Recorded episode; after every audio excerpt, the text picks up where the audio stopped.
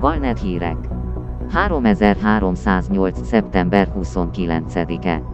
Targoidok visszavonulnak három rendszerből. Pilots Federation tájékoztatás, a 42 perszei, Shámpindit és Tekkeitjal rendszerek konfliktusai a Targoid egységek visszavonulásával értek véget.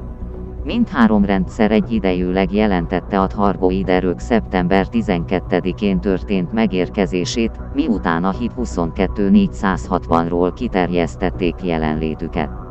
Sok korábbi behatolással ellentétben azonban egyetlen csillagkikötőt sem ért közvetlen támadás. Nagy számú független pilóta jelentkezett önként a rendszerek lakosságának védelmére. Különösen B.L. Vampi, Emulétit Pintbin és Klámir parancsnokok tűntek ki a hargoidok elleni harcban, példát mutatva a sok képzett pilóta és a résztvevő antikszenó századok közül.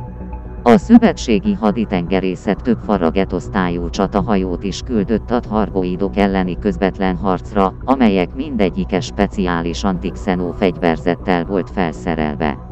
Ezeket most átcsoportosították, Taió mai kori flotta admirális állítása szerint. A föderáció fővezérhajóinak elsöprő tűzerője több mint ellenfélnek bizonyult az idegen ellenséggel szemben. Más források azonban azt állították, hogy a Hargoit flották nem merültek ki teljesen, hanem taktikai visszavonulást hajtottak végre.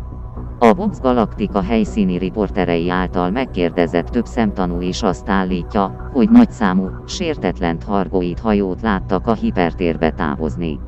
A hivatalosan szervezett védelmi műveletek már befejeződtek, de a hozzájáruló pilóták még mindig felvehetik jutalmukat a 42 perszei rendszerben lévő Bennington Srestben, a Champindit rendszerben lévő Számuda terminálon és a Tekkeittyal rendszerben lévő Réman telepen.